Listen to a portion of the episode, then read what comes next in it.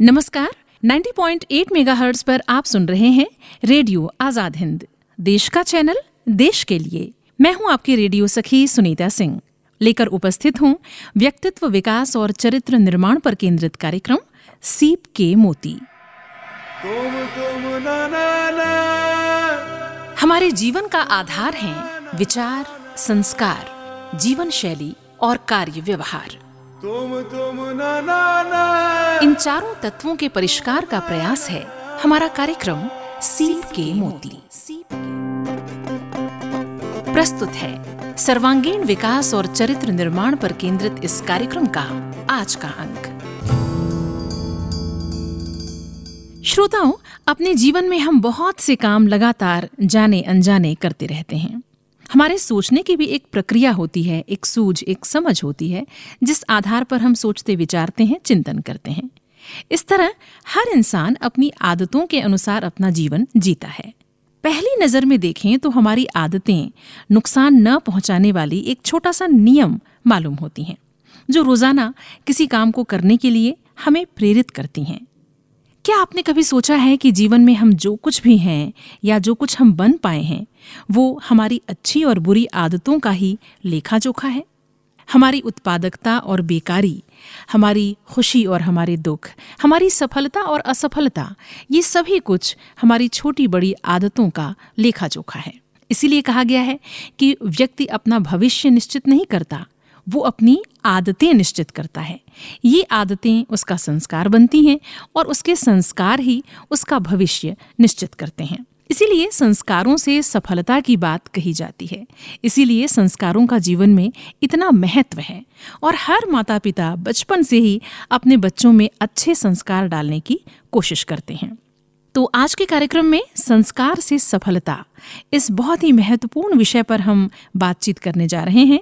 हमारे साथ हैं प्रोफेसर ब्रजेश कुमार श्रीवास्तव, अध्यक्ष इतिहास विभाग, डॉक्टर हरि सिंह गौर, केंद्रीय विश्वविद्यालय, साग। नमस्कार ब्रजेश जी बहुत बहुत स्वागत है आपका हमारे इस कार्यक्रम में। नमस्कार सुनीता जी। आज संस्कार से सफलता इस विषय पर हम बातचीत करने जा रहे हैं। तो मैं चाहती हूँ कि एक विशेषज्ञ होने के नाते हमारे सुनने वालों को आप ज़रूर बता दें कि संस्कार का दरअसल अर्थ क्या है। संस्कार एक ऐसा शब्द है कि इससे आज हम सभी बेहतर ढंग से परिचित हैं। हम सभी कहते हैं कि हमारे बच्चों में संस्कार डालना होगा, या उनका ये संस्कार ठीक नहीं है।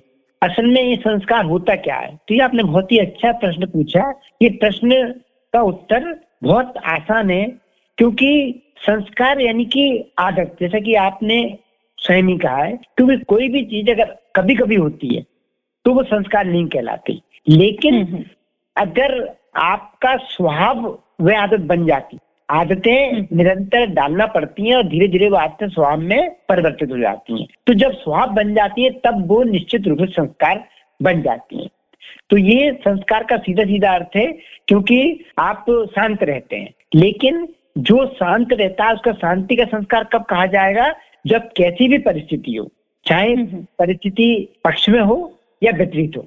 लेकिन आप शांत बने रहते हैं तो शांत रहना आपका संस्कार हो जाता है। सत्य बोलना अगर किसी का संस्कार है तो वो कोई भी परिस्थिति हो हर परिस्थिति में वो निश्चित रूप से सत्य बोलेगा।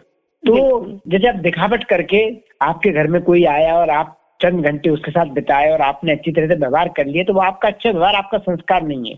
ये निरंतरता जब आपके व्यवहार में होती है जब आपकी आदत में निरंतरता होती है तब वो संस्कार बनती है। जो लोग सुबह चार बजे उठते हैं तो उनका संस्कार सुबह चार बजे उठने का है। तो आप देखेंगे वो किसी भी परिस्थिति में रात को दो बजे भी सोएँगे तो चार बजे उठ जाएँगे क्योंकि उनका संस्कार चार बजे उठने का है। संस्कार यानी आपकी एक ऐसी आदत जो कभी कभार न होकर हमेशा होती है।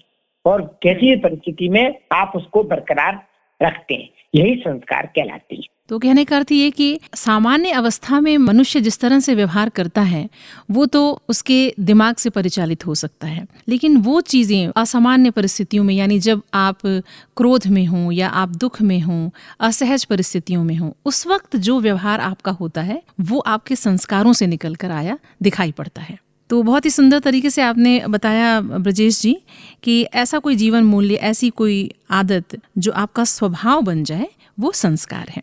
अच्छा देखिए, आजकल हम देखते हैं कि बच्चों में संस्कार डालने की जो बातचीत है, वो हर माता पिता चाहता ही है। शुरू से ही हर माता पिता ये चाहता है।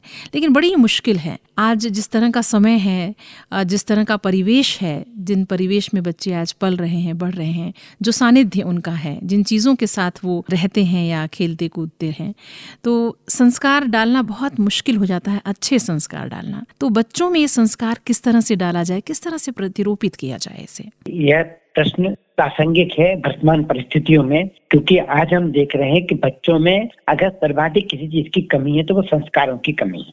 हम्म। और हर परिवार हर माता पिता इससे जूझ रहे हैं। तो यहाँ पर प्रश्न बिल्कुल वाजिब है कि संस्कार हम बच्चों में कैसे डालें? देखिए बच्चे का सबसे पहला गुरु कौन होता है? उसकी माँ। हम्म। और फिर शिक्षक। तो ये लोग का परम दायित्व तो बनता है कि बच्चों में वो अच्छे से अच्छे संस्कार डालें।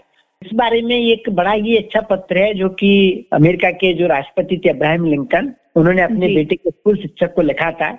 हम्म। और बड़ा अच्छा वो पत्र है। वो अपने आप में ये बता रहा है कि संस्कार कैसे डाले जाए। क्योंकि देखिए ये आप अच्छी तरह से जानते हैं कि आपका बच्चा स्कूल जाने के पहले के संस्कार वो आपसे सीखता है। लेकिन जब स्कूल हम्म। जाने लगता है तो शिक्षक जो उससे कह देते हैं उसको वो पत्थर की लकीर मानता है। आपके कहने का उतना फ़र्क नहीं पड़ता जैसा शिक्षक के कहने का फ़र्क हम्म, पड़ता है। तो शिक्षक की ड्यूटी क्या है? तो ये अब्राहिम लिंकन ने बड़ा अच्छा एक पत्र लिखा है। उनका बेटा जिस स्कूल में पढ़ता था उस स्कूल के शिक्षक को पत्र लिखा है। तो ये बताता है कि संस्कार कैसे डाले जाए। तो अब्राहिम लिंकन ने लिखा है कि सम्मानीय सर मैं जानता हूँ कि इस दुनिया में सारे लोग अच्छे और सच्चे नहीं है। यह बात मेरे हम्म। बेटे को भी सीखनी होगी। पर मैं चाहता हूँ कि आप उसे यह बताएँ कि बुरे आदमी के पास भी अच्छा हृदय होता है। स्वार्थी नेता में भी अच्छा लीडर बनने की क्षमता होती है। मैं चाहता हूँ कि आप उसे यह भी सिखाएँ कि हर दुश्मन में दोस्त बनने की संभावना निश्चित रूप से होती है।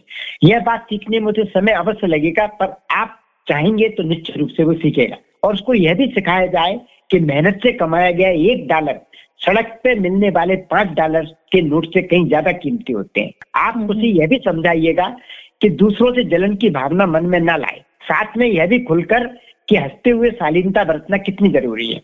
मुझे उम्मीद है कि आप उसे बताएँगे कि दूसरों को धमकाना और डराना अच्छी बात नहीं है। आप उसे किताब पढ़ने के लिए तो कहिएगा ही, पर साथ ही उसे यह भी कहिएगा कि आकाश में उड़ते पक्षियों को, धूप में हरे भरे मैदानों को, बाग बगीचे में खिले हुए फूलों को, उन पर मंडराती तितलियों को निहारने की भी आदत डालें और उसको निहारते रहें। स्कूल के दिनों में यह बात उसे सीखनी ही होगी कि नकल करके पास होने से फेल होना कहीं अच्छा है। तो ये चीज़ें जो अब्राहिम लिंकन ने पत्र में लिखा था एक चीज़ बता रहा है कि एक पिता चाहता है कि उसके बच्चों में संस्कार डाले जाए और माता पिता ने निश्चित रूप से संस्कार डाले हैं लेकिन माता पिता के संस्कारों को बरकरार रखने की जो फ़र्ज़ है वो शिक्षकों का भी है। अगर इस तरह से पूरा का पूरा किया जाए तो निश्चित रूप से बच्चों में संस्कार प्रतिरूपित किए जाते हैं। आप देखिए कि आपके यहाँ कोई मेहमान आता है बच्चे कहते हैं चलिए नमस्कार करिए। नमस्कार। और वो नहीं करता। तो एक्चुअली। ये जो हुआ है इसके पीछे रीजन क्या है हमें ये देखना पड़ेगा क्योंकि हमें ये बच्चों की परवरिश में विशेष रूप से ध्यान रखना पड़ेगा कि हमें बच्चों के साथ कैसा व्यवहार करना है बच्चों के साथ किस हम्म। प्रकार की बात करना है तो निश्चित रूप से जब हम इस प्रकार का त्रिआयामी काम करेंगे कि माता पिता और शिक्षक तो निश्चित रूप से बच्चों के संस्कार प्रतिरूपित किए जा सकते हैं वास्तव में बच्चा जब पैदा होता है एक वो अनगढ़ अनगढ़ होता है वो। और उसको गढ़ने का काम सबसे पहले उसका परिवार घर करता है, इसलिए घर को प्रथम पाठशाला कहा गया है। तो वहाँ जो कुछ वो सीख रहा है, जब वो पहली बार स्कूल जाता है तो बहुत ही लाजमी है ये बात। मेरा खुद का भी अनुभव है, जब मेरी बच्ची पहली बार स्कूल गई तो मेरे मन में ये एहसास था या एक ऐसी भावना आई कि अब वो संसार में जा रही है। क्योंकि अब तक वो मेरे पास थी, लेकिन अब उसका अपना संसार होगा, लोगों से उसका मेल मिलाप होगा तो वो किस तरह से चीज़ों को देखेगी, सीखेगी, किस तरह से स्वीकारेगी, एक चिंता होती है हर माता पिता को। तो आपने बहुत ही ऐतिहासिक एक पत्र है अब्राहम लिंकन का, आपने पढ़कर बताया। वास्तव में माता पिता की चिंता होती है और जो शिक्षक हैं उनका यह दायित्व होता है कि वो संस्कार जो घर से उसे मिल रहे हैं, उसको और मजबूती वो दें। ये तो हो गई बात कि बच्चों में संस्कार किस तरह से डाले जाएँ। लेकिन मुझे कहीं ना कहीं ये भी लगता है ब्रजेश जी कि सिर्फ़ कहने से संस्कार नहीं पड़ते ना। हम अगर कहें बच्चों को खाली कि तुम्हें ऐसा करना चाहिए तुम्हें ऐसा करना चाहिए तब बच्चे वैसा नहीं करते जितना कि वो देख कर करते हैं। अगर हम अपने व्यवहार में उन चीज़ों को लाते हैं तो बच्चे ज़्यादा उसको ग्रहण करते हैं मुझे लगता है। जी बिल्कुल आपने सही कहा। माता पिता को अपने व्यवहार में वो चीज़ें लानी होंगी तो हम किस तरह से संस्कारी बने? एक मुझे कहानी याद आती है छोटी सी कि हम्म। एक माँ यह चाहती थी कि उसका बच्चा गुड़ खाना छोड़ दे क्योंकि गुड़ खाने से उसको नुकसान हो रहा था।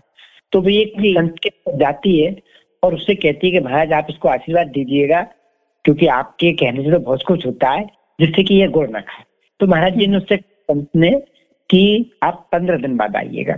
और अच्छा। पंद्रह दिन बाद वो महिला जब बच्चे को लेकर पहुँचती है तो महाराज जी उसको आशीर्वाद देते हैं और कहते हैं आपके गुड़ नहीं खाएगा। उसको समझा देते हैं। संत से कहती है कि मैं आपसे एक प्रश्न पूछना चाहती हूँ।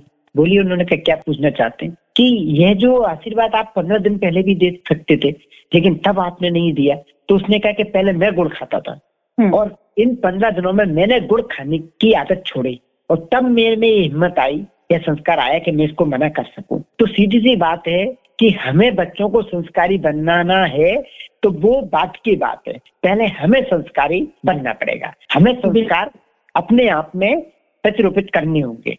क्योंकि अगर हमारे संस्कार में कोई गलत है तो निश्चित रूप से वह संस्कार बच्चे भी उसको फॉलो करेंगे। क्योंकि आप देखिए, आज झूठ बोलना एक आम चलन है। बच्चा झूठ बोल रहा है। अब प्रश्न उठता बच्चे ने सीखा कहाँ से? तो सीधी सी बात है, हमारे पास फ़ोन आता है और हमसे पूछा जाता है कि, भाई आप कहाँ पर हैं? घर में रहते हैं? बता देते हैं, यहाँ पर है। तो बच्चा ये देख रहा है कि फ़ोन पर जो वास्तविकता वो नहीं बताई जा रही। तो उसको लगता है इस प्रकार का बोला जा सकता है। और पति पत्नी के बीच में छोटी छोटी बातों पे झगड़े होते हैं तो दूसरे को क्रोध आता है तो उस स्थिति में भी वो क्रोध का संस्कार देखिए क्रोध बच्चा कहीं और से नहीं सीखता क्रोध का संस्कार हम्म। से सीखता है। फिर हमारे कोई रिश्तेदार आते हैं कोई मित्र आते हैं या हमारे साथ वाले आते हैं कभी हम किसकी आलोचना करते हैं तो बच्चा देख रहा होता है तो आलोचना का संस्कार वो सीख लेता है। हम्म, और कभी हम किसी के अच्छे काम होने पर ईर्ष्या करते हैं तो बच्चे में ईर्ष्या का संस्कार आ सकता है। तो हमें ये अच्छी तरह से समझना होगा कि हम अपनी आदतों को सुधारें। डेली अपने आप को वाच करें। सुबह से लेकर शाम तक बात करें और रात को एक बार ठंडे दिमाग से सोचें कि क्या हमने कोई गलती तो नहीं की? क्या हम दिन भर सत्य बोले कि नहीं? हम्म, तो आप जब इस प्रकार का अपने आप में आत्म अनुशीलन करेंगे तो धीरे धीरे सत्य बोलने का संस्कार आपके अंदर विकसित कर लेंगे। ईमानदार बनने का तो आप ये ध्यान रखें कि ये शाम को जब सोचेंगे कोई मैंने ऐसा काम तो नहीं किया जिसमें बेईमानी झलक रही हूँ तो आप धीरे धीरे ईमानदारी का संस्कार अपने आप में ले आएँगे। शांत रहने का देखिए शांत रहने का सीधी सी बात है कि परिस्थिति कोई भी हो आप अगर चाहें आप अगर प्रैक्टिस करें तो निश्चित रूप से आप कितनी भी विपरीत परिस्थिति में शांत रह सकते हैं। तो ये शांत रहने का संस्कार आपको अपने आप में धीरे धीरे प्रैक्टिस कर करके डालना पड़ेगा। दोषारोपण से बचें, क्योंकि दोषारोपण सबसे ज़्यादा बड़ा दोष है। आपको बताएँ कई बार होता है कि कोई बात होती है और हम एक थर्ड पर्सन जो कि है भी नहीं, हम सोचते कि थर्ड पर्सन ने उससे ऐसा कहा होगा। तो ये हम्म। इससे बड़ा कोई दोष नहीं होता। क्योंकि थर्ड पर्सन ने कहा हुआ है या नहीं ये कोई आपको पता नहीं है हंड्रेड परसेंट और आप अनावश्यक दोष लगा रहे हैं। तो ये मान के चलिए इसको सबसे बड़ा आप शास्त्रों में पढ़िए सबसे बड़ा कलंक इसी बात को कहा गया है कि आप बिना जानकारी के किसी थर्ड पर्सन पर दोष मर रहे हैं। अगर आप में सीखने की इच्छा है तो निश्चित रूप से आप अच्छे से अच्छे संस्कार अपने अंदर प्रतिरोपित कर सकते हैं। और जब आप संस्कार अपने अंदर डाल लेंगे तो निश्चित रूप से मानिए कि आपको ये समस्या नहीं आएगी कि बच्चे संस्कारी कैसे बने, क्योंकि बच्चे आपसे ही संस्कार सीखेंगे। आप ही प्रथम पाठशाला है।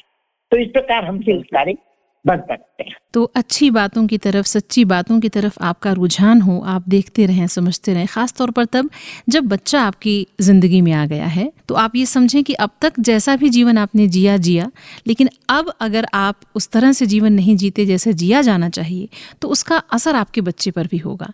इसलिए आपको संस्कारी बनना होगा और तरीके आपने बताए हैं कि किस तरह से हम संस्कारी बन सकते हैं। मुझे ऐसा लगता है ब्रजेश जी कि जब भी हम संस्कारों की बात करते हैं, एक आदर्श जीवन की बात करते हैं तो जो सबसे पहला चरित्र मन में उभरता है, वो है मर्यादा पुरुषोत्तम भगवान श्री राम का। एक ऐसा चरित्र जिसमें अनगिनत गुण हैं। मनुष्य होने के जितने भी गुण हो सकते हैं, मनुष्य को जो भी गुण आत्मसात करने चाहिए, वो सारे गुण उस चरित्र में हैं। तो मैं ये जानना चाह रही थी कि आप ज़रूर हमारे सुनने वालों को बताएँ कि भगवान श्री राम से हम क्या संस्कार सीख सकते हैं। असल में आपको बताएँ, जितने भी हमारे शास्त्र हैं, चाहे रामचरितमानस को ले लें या गीता को ले लें महाभारत को ले लें भगवत को ले लें ये असल में जो ग्रंथ है ये ग्रंथ संस्कार सिखाने के साधन है।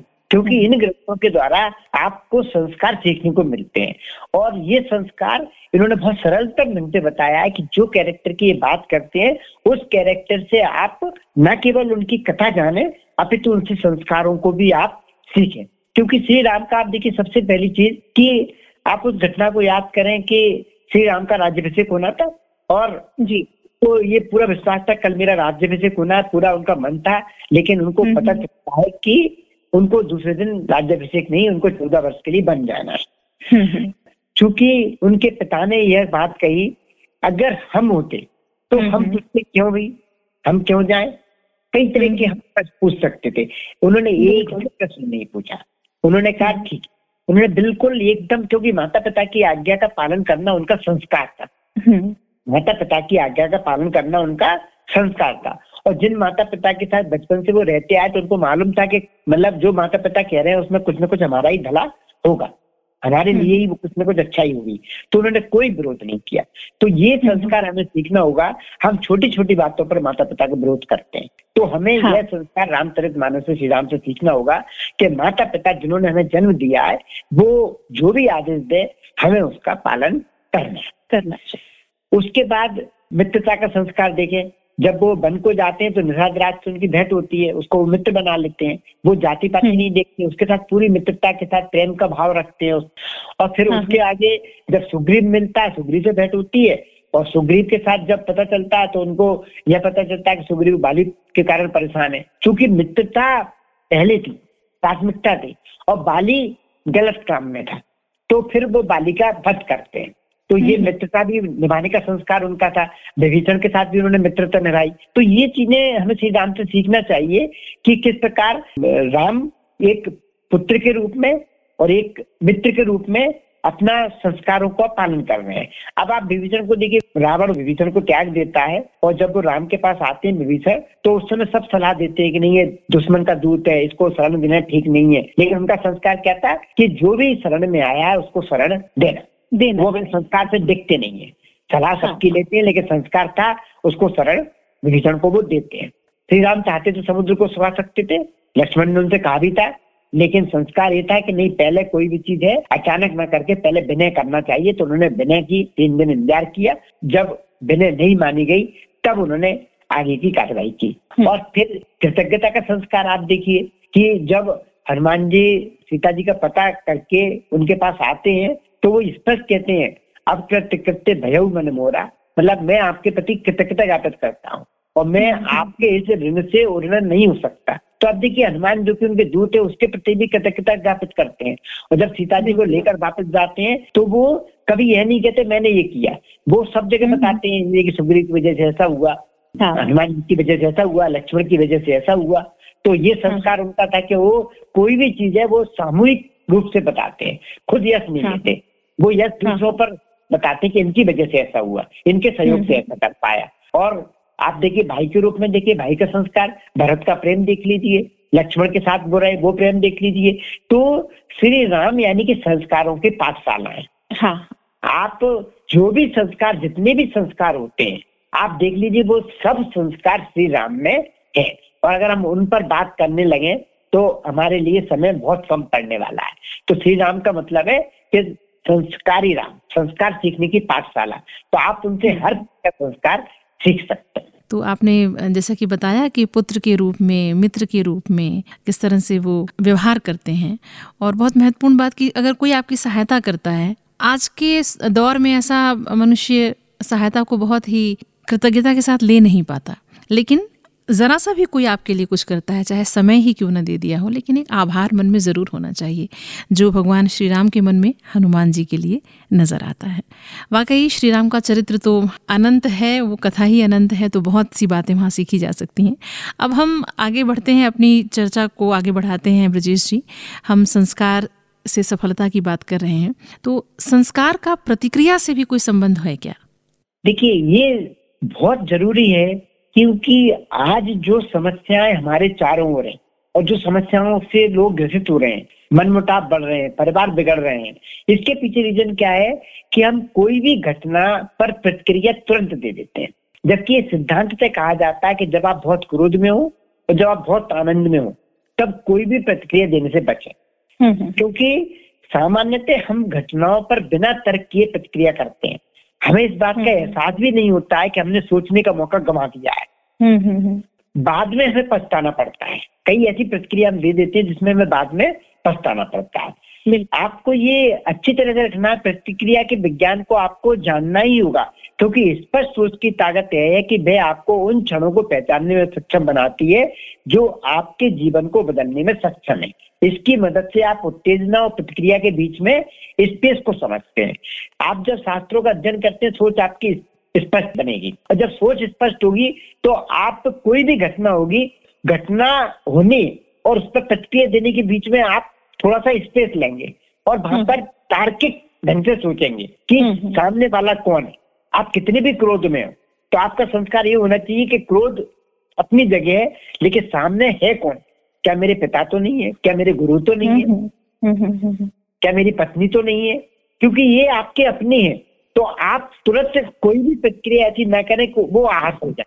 और फिर बाद में जब आपको होश आएगा जब आपका क्रोध कम होगा तो निश्चित रूप से आपको इस बात के लेके आप पश्चाताप में रहेंगे कि मैंने क्या कर डाला। तो ये संस्कार आपको डालना पड़ेगा कि हमारा संस्कार होना चाहिए कि हम तार्किक प्रतिक्रिया दें। हम्म, हम भावनात्मक प्रतिक्रिया कदापि ना दें बिल्कुल बिल्कुल। क्योंकि आप ये मान के चलिए कि आपने अगर भावनात्मक प्रतिक्रिया दी और ये आदत आपकी भावनात्मक प्रतिक्रिया प्रतिक्रिया देने की आदत है तो निश्चित रूप से यह आदत कभी भी आपको बहुत पश्चाताप की अग्नि में जला सकती है बहुत बड़ा नुकसान करा सकती है। और आप इसकी भरपाई नहीं कर पाएँगे। तो भावनात्मक प्रतिक्रिया बिल्कुल भी नहीं देनी है। आपको जो भी प्रतिक्रिया देनी है, वो तार्किक प्रतिक्रिया देनी है। और ये आपको तार्किक प्रतिक्रिया का संस्कार अपने आप में इनकलकेट करना पड़ेगा। जब अपने आप में ये प्रतिरोपित कर लेंगे तो आप एकदम किसी भी घटना पर किसी भी व्यक्ति ने कुछ कहा, तुरंत आप प्रतिक्रिया देने से बच जाएँगे। अमूलन होता क्या है कि किसी ने कुछ कहा, हम पूरी बात समझे ही नहीं और हमने एकदम प्रतिक्रिया दे दी। बिल्कुल। और ये जो भावनात्मक प्रतिक्रिया होती है आप उस समय हमारा भाव कैसा है। हम्म, हम्म, तो वो प्रतिक्रिया आपको कई तरीके से नुकसान पहुँचा सकती है। तो हमारा तार्किक प्रक्रिया का संस्कार हमें अपने आप में डेवलप करना चाहिए। और सच भी है कि जब हमारा मन अस्थिर हो, चाहे बहुत अधिक आनंद में हो या बहुत अधिक दुख में हो या क्रोध में हो तो हम एक सही निर्णय भी नहीं कर पाते हैं। और उस वक्त अगर हम भावनात्मक रूप से कोई भी कदम उठाते हैं तो वो कभी भी बहुत उचित नहीं होता है। तो अब हम चलते चलते आपसे ये जानना चाहेंगे, ब्रजेश जी, कि जो संस्कार हैं, उनसे संसार कैसे बनता है? संक्षेप में आप बताएँ। एक सीधी सी बात है कि संस्कार से हमारे मन की स्थिति बनती है संस्कार से हमारा स्वास्थ्य बनता है। सब कुछ तो संस्कार द्वारा ही संभव है। और यह आध्यात्मिक नियम सात तरह तौर में बताता है कि संस्कार से ही हमारा संसार बनता है। क्योंकि मेरी पत्नी मेरा संसार में आता है मेरे बच्चे मेरे संसार में आते हैं मेरे दोस्त मेरे हम्म। संसार में आते हैं मेरे पड़ोसी मेरे संसार में आते हैं। और अगर मैं संस्कार अपने सुधार लू तो मेरे इन सबके साथ अच्छे संबंध बन जाएँगे। और मेरा संसार बहुत अच्छा संसार होगा क्योंकि संसार वही है जिसमें आप आनंदित रह सके और मैं आनंदित रह हाँ। पाऊँगा और अगर हाँ। मैंने ऐसा नहीं किया तो आप ये मान के चलिए कि मैं आनंद से कोसों दूर रह जाऊँगा और आनंद की तलाश में भटकता रहूँगा और आनंद मेरे अपने संस्कारों में था और मैंने संस्कारी न बन के उस आनंद को गंवा दिया तो संस्कार से ही पूरा का पूरा संस्कार बनने वाला है और जब आपका संस्कार अच्छे होंगे संसार आपका अच्छा होगा तो आप हर मोर्चे पर सफल होंगे आप एक पति के रूप में सफल होंगे, आप एक पुत्र के रूप में सफल होंगे, आप एक पिता के रूप में सफल होंगे, आप एक अधिकारी के रूप में सफल होंगे, आप एक कर्मचारी के रूप में सफल होंगे और सफलता आपकी कदम निश्चित रूप से छूनेगी तो सफलता निश्चित रूप से संस्कार से ही आती है। तो बहुत ही सुंदर बात आपने कही कि सफलता निश्चित रूप से संस्कार से ही आती है और संस्कार से ही हमारा संसार बनता है। तो इसके प्रति बहुत सतर्क होने की आवश्यकता है। और अगर संस्कार की बात हम करें तो ज़ाहिर सी बात है कि उसके पीछे हमारी आदतें हैं। संस्कार एक बीज की तरह होता है और जिस भी चीज़ का हम बीज बोएँगे फल उसी का मिलेगा हमें। इसलिए अपनी आदतों के प्रति हमें बहुत सचेत होने की आवश्यकता है। तो ब्रजेश जी बहुत ही सुंदर विमर्श रहा आज का बहुत सुंदर चर्चा रही। आज आप हमारे बीच उपस्थित हुए। आपका बहुत बहुत धन्यवाद बहुत शुक्रिया। धन्यवाद सुनीता तो श्रोताओं संस्कार से सफलता, इस विषय पर हमने बातचीत की और जैसा कि ब्रजेश जी ने कहा कि संस्कार अगर हम अपना सुधार लें तो हमारा संसार सुधर जाता है और सफलता अवश्य हमारे कदम चूमती है। और जो संस्कार है, वो हमारी आदतों से बनता है, ज़ाहिर सी बात है। अगर पूरी यात्रा हम देखना चाहें तो हमें कहाँ सावधान होने की आवश्यकता है? हमें अपनी सोच के प्रति सबसे पहले सावधान होना चाहिए, क्योंकि हमारी सोच से हमारे शब्द बनते हैं। हमें अपने शब्दों के प्रति सावधान होना चाहिए, क्योंकि हमारे जो शब्द हैं, वही हमारे कार्य बनते हैं, जो हम कहते हैं, वो हम करते हैं। हमारे जो काम हैं, उनके प्रति हमें सतर्क होना चाहिए, सावधान होना चाहिए, क्योंकि काम से ही हमारी आदतें बनती हैं। अपनी आदतों के प्रति हमें सावधान होना चाहिए, क्योंकि आदतों से ही हमारा चरित्र बनता है, हमारे संस्कार बनते हैं। हमें अपने चरित्र के प्रति सावधान होना चाहिए, क्योंकि चरित्र हमारे भाग्य का निर्माण करता है। तो इस तरह से अगर अपने संस्कार को हम सुधार लेते हैं तो हमारा संसार सुधर जाता है और जीवन सफल होता है। सीप के मोती, सर्वांगीण विकास और चरित्र निर्माण पर केंद्रित इस कार्यक्रम का आज का अंक आपने सुना। उम्मीद है आज का ये कार्यक्रम आपको पसंद आया होगा।